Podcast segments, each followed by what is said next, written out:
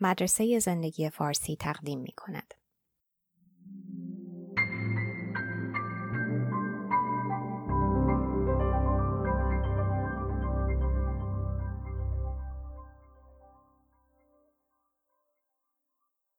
شاید بدونید که به آلندو باتن نام فیلسوف مهربون داده شده. آیا تا به حال فکر کردین که چرا در این مقطع از زمان آموزه های مدرسه زندگی آلندو باتن اینطور طرفدار پیدا کرد؟ آیا در سال 1950 یا 70 هم این اندیشه ها همینقدر طرفدار می داشت؟ جوابی که شاید خیلی بدن اینه که حرفاش درسته. حرفاش بر اساس علم روانشناسی فلسفش بر حقه. اما جوابی که امیدوارم همراهان مدرسه زندگی فارسی برای این سوال داشته باشن پیچیده تر و ظریف تره. احتمالا جواب کسانی که تا به حال اندیشه فلاسفه رو دو به دو و به صورت تز و آنتی تز در مدرسه زندگی فارسی از زبون آلندا باتن و دیگران دنبال کردن چیزی در این مایه هاست. هر اندیشه رو باید در ظرف زمان و مکان ارزیابی کرد. در عصری که مسیح ظهور کرد دنیا از فلسفه خوشبینی روم به دنیای فیزیکی و در عین حال بیرحمی مستطر در این فلسفه خسته بود. میلیتاریزم رومی و خودستایی امپراتورای رومی که خودشونو خدا معرفی می‌کردن مردم رو دلزده کرده بود. رشد اقتصادی کم شده بود. مدام از سرحدات امپراتوری خبر می رسید که بربرها دارن به مرزها حمله می‌کنن. مرزدارا می‌رفتن و بر نمیگشتن. سیاستمدارا بیخرد، بددهن و بدرفتار شده بودند. فصل کمدی درام نرون و کالیگولا بود. وجدان جمعی از این همه زیاده روی و لودگی احساس گناه می کرد. روم از هر طرف به دیوار سفت رسیده بود. راهها به خوبی دوره اوج امپراتوری اداره نمی‌شد. پر از راهزن بود. مردم عادی مثل گله رمیده شده بودند. فقیر شده بودند. قانون خلل ناپذیر رومی دیگه درست جاری نمی‌شد. زورش نمی رسید. تفسیر به رأی می‌شد یا کلا نادیده گرفته می‌شد. زمینا محصول نمی‌دادند. مالیات رومی بیشتر از معمول به مردم فشار می آورد. هر از گاهی شهری دچار قحطی می شد. فرض کنید تاریخ به این مردم حق انتخاب می‌داد که یکی از این دوتا فیلسوف رو انتخاب کنن. اولی یه فیلسوف قهرمان که با زبون حماسی درباره ابر انسان حرف می‌زنه و میگه خدا مرده است و مدام شعارهای حماسی میده و از آینده فناورانه و مادی و مثبت حرف می‌زنه. احتمالا اگر نیچه در دوره زوال امپراتوری روم ظهور می کرد طرفداری نداشت. مردم می‌گفتند ابر انسان تو که شبیه همون امپراتورای رومه. فلسفه حماسی و پهلوانی تو اگه می‌خواست به جایی برسه تا حالا رسیده بود. انگار تو با فقیر بیچارا بیشتر دشمنی تا با پولدارا و زورگوها.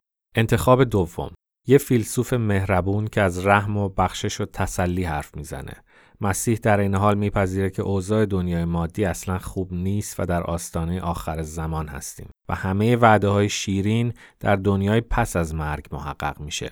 مسیح با نوعی بدبینی رواقی احتمالا می‌گفت که انسان باید پوستشو کلوف کنه و آماده پیش آمده بدترین ها باشه تا اگه بدترین پیش اومد شوکه نشه.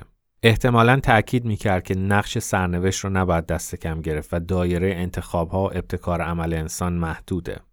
این فیلسوف روی رحم و مهربونی و گذشت و انسانیت تاکید می‌کرد چون وقتی قانون رومی از کار بیفته آدما جز همدیگه هیچ چیزی ندارن حالا اگه مسیح در زمان نیچه و درست قبل از طلوع قرن بیستم ظهور می‌کرد مردم چی می‌گفتن؟ احتمالا می‌گفتن هزار ساله که اسم خدای تو رو شنیدیم دیگه خیال بافی بسه. ما به آینده دانش محور و فناورانه امیدواریم. با ما از اون دنیا و سرنوشت حرف نزن. از ابر انسان به ما بگو. ما را ترسو و خیالاتی و تنبل و معتقد به قضا و قدر بار نیار. احتمالا در زمان ظهور مسیح نیچه هایی هم وجود داشتند که در انتخاب طبیعی حذف شدند و در زمانه نیچه هم مسیح هایی بودند که اونا هم در انتخاب طبیعی حذف شدند. فیلسوف باید فرزند زمانه خودش باشه تا موندگار بشه و هزار سال بعد شما اسمش رو بشنوید و بشناسید. پس سوال اینه زمانه ما از کدوم جنسه؟ وعده های این زمانه درباره آینده چیه؟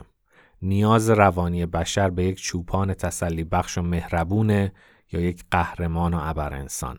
در نیمه دوم قرن بیستم بلافاصله بعد از جنگ جهانی دوم بشر دلایلی داشت که خیلی مثبت به آینده فکر کنه. مردم از تلویزیون پا گذاشتن انسان به کره ماه رو تماشا کرده بودند و کشفیات پزشکی، واکسیناسیون و آنتیبیوتیک امید به زندگی رو بیشتر کرده بود. نرخ زنده موندن مادر و نوزاد مدام بهتر می‌شد. ملت ها دست دست از فقر خارج می شدن. جنگ تموم شده بود. هر دو فلسفه شرق و غرب نوید دنیای بهتر می‌دادند و مثل دوتا مغازهدار حریس سر مشتری با هم رقابت می‌کردند. تنها نگرانی این بود که نفت تموم بشه یا جنگ اتمی بشه. در مورد اول تکنولوژی قول داده بود خیلی زود انسان را از نفت بینیاز کنه و در مورد دوم خوشبینی به ذات انسان و قدرت فلسفه صلح می‌گفت جهان روزی آری از سلاح اتمی خواهد شد. عجیبه که در طی چند دهه فضا و مود کلی دنیا چقدر تغییر کرده. حالا دیگه پیشگوهای آخر زمان انبیای بنی اسرائیل نیستن. اقلیم شناسا هستن. به نظر نمیاد نفت هرگز تموم بشه. هر جای زمین رو سوراخ کنیم نفت و گاز در میاد و اونقدر هست که باهاش کره زمین و بارها و بارها آتیش بزنیم. تمدن یه موتور درونسوز حرارتیه که به نفت معتاده. هیچ انرژی جایگزین جدی و واقع گرایانه در سطح جهانی مطرح یا عملی نشده. هیچ کشوری معاهدات کاهش مصرف و جدی نمی‌گیره. حتی اگه جدی بگیرن اولا بسیار دیر شده و ثانیا مطالعات جدید نشون میده خروج دیوکسید کربن از جو در کوتاه مدت به دلیل پدیده‌ای به نام دیمینگ افکت اوضاع رو بدتر می‌کنه. تمدن به نفت معتاده و انرژی های جایگزین در کوتاه مدت شبیه خیال بافی یه آدم هروئینی درباره ترک اعتیاده. نفت تموم نشده ولی عوضش هوا داره تموم میشه و منابع آب و ماهی های دریا و تپه های مرجانی و جنگل ها و خاک اینا دارن تموم میشن. حالا آروم آروم حرف از اینه که کدوم اقتصاددان کم سواد و کوته فکری گفته بود روی سیاره محدود میشه رشد اقتصادی نامحدود ایجاد کرد. مگه ما با مخمر آبجو چقدر فرق داریم که اونقدر تکثیر میشه که با زائدات و مواد دفعی خودش یعنی الکل و دیوکسید کربن مسموم و خفه بشه چرا فکر کرده بودیم میشه نفع شخصی رو مبنای نظریات اقتصادی قرار بدیم بدون اینکه یک اقلیت زیستگاه اکثریت را از بین ببرن حالا که شکم ماهی های رنگی کف اقیانوس پر از گوشپاک کن شده و دلفینای دریا در پپسی بالا میارن و نمک سفره پر از میکروپلاستیک شده و کشورهای جزیره نشین جمیعا دارن زیر آب میرن و مهاجرت های 300 میلیون تا 800 میلیون نفری در طی چند دهه آینده پیش بینی میشه که شیرازه سیاسی عالم رو پاره می‌کنه. دنیا از نظر روانی منتظر چه نوع فیلسوفیه؟ فلسفه های موفقیت مثل دیل کارنگی و ناپولیون هیل و تونی رابینز و جیم رون و زیگ زیگلر و قانون راز چند نفر از جمعیت 9 میلیاردی آینده رو می‌تونن از فرش به عرش برسونن. چند نفر از ما می‌تونیم مثل فیلم های علمی تخیلی بریم روی سیاره دیگه چادر بزنیم. زمان اینترنت قول فرصت های برابر داده بود ولی داریم می‌بینیم که انحصار گوگل و فیسبوک و آمازون از انحصار فرعون ها در مصر باستان فراگیرتره. فروشگاه های بزرگ در همه جای دنیا دارن جایگزین مغازه های مردم میشن. در قرون وسطا رعیت ها و سرفا روی زمینی که مال خودشون نبود کار می‌کردن. حالا اما domain های اجاره ای و account اینترنتی رایگانمون رو داریم که در مالکیت ما نیست.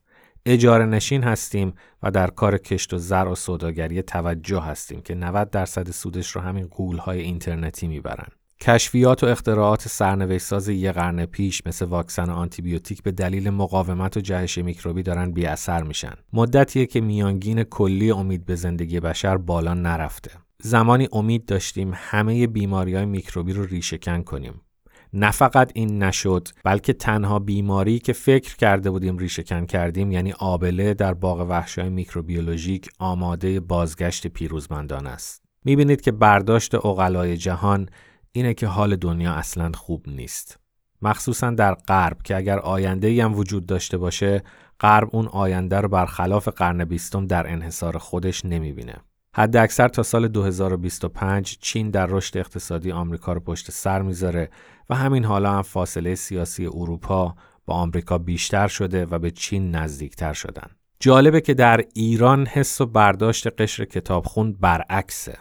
و اون خوشبینی مطلق به علم و فناوری و انتظار معجزه تکنولوژی هنوز در طبقه تحصیل کرده ما وجود داره. گروه های از مردم ما هنوز منتظر کسی هستند که بیاد بگه خدا مرده است و پایان مذهب رو اعلام کنه. ایران هنوز در نیمه دوم قرن بیستم مونده. بنابراین فلسفه آلندوباتن که مخالف آتئیزم پیکاریه در اکوسیستم فعلی ایران احتمالاً موفقیت حداکثری پیدا نمی‌کنه. اما در فضای جهانی و مخصوصا فضای روانی تمدن‌های دریایی می‌بینید که فلسفه رواقی که از انتظار شرایط سخت حرف می‌زنه طرفدار پیدا می‌کنه و در مدرسه زندگی آلندو باتن تبلیغ میشه.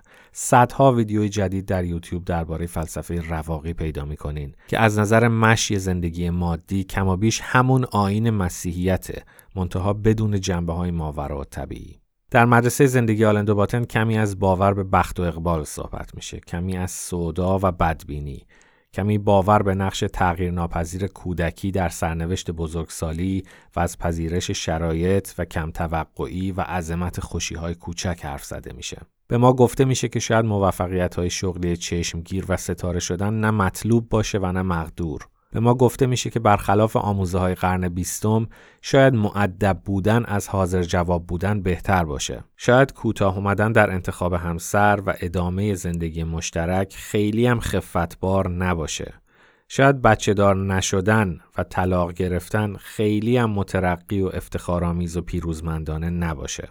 اینا که همه عقاید 6000 سال پیش تا 200 سال پیشه. ولی این اندیشه ها دوباره برای این فضای جهانی بریده و دوخته شده.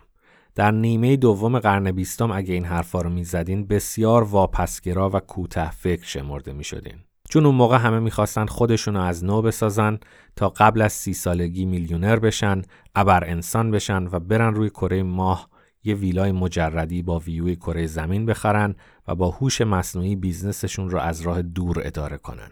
شاید در آینده هم اگر روزی بوی بهبود همه جانبه از اوضاع جهان به مشام برسه فلسفه های اقتصادی تهاجمی دوباره مد بشن و احتمالا اندیشه های آلن دوباتن و فلسفه رواقی بایگانی میشه تا دوره سختی و عسرت بعدی. مهم اینه که بدونیم چنین بایگانی وجود داره و در هر زمانه کدوم ابزار فکری رو باید بیرون بکشیم و استفاده کنیم. هدف ما در مدرسه زندگی فارسی اینه که شهروند جهانی تربیت کنیم و فرزند زمونه خودمون باشیم و در عین حال شاگرد فن روایت بشیم. باید بتونیم فضای ذهنی و جو روحی و روانی دنیا رو رصد کنیم. از روی اندیشه هایی که در هر نسل و در هر فصل محبوب میشن آینده میان مدت رو پیش بینی کنیم. یاد بگیریم که تمام تاریخ و گذشته و حال آینده رو از یک منظر رفیع تر تماشا کنیم. با شنیدن یه فکر جدید نه عاشق بشیم و نه متلاطم. به قول سعدی به هیچ یار دل مبند و هیچ دیار که بر و بحر فراخ است و آدمی بسیار.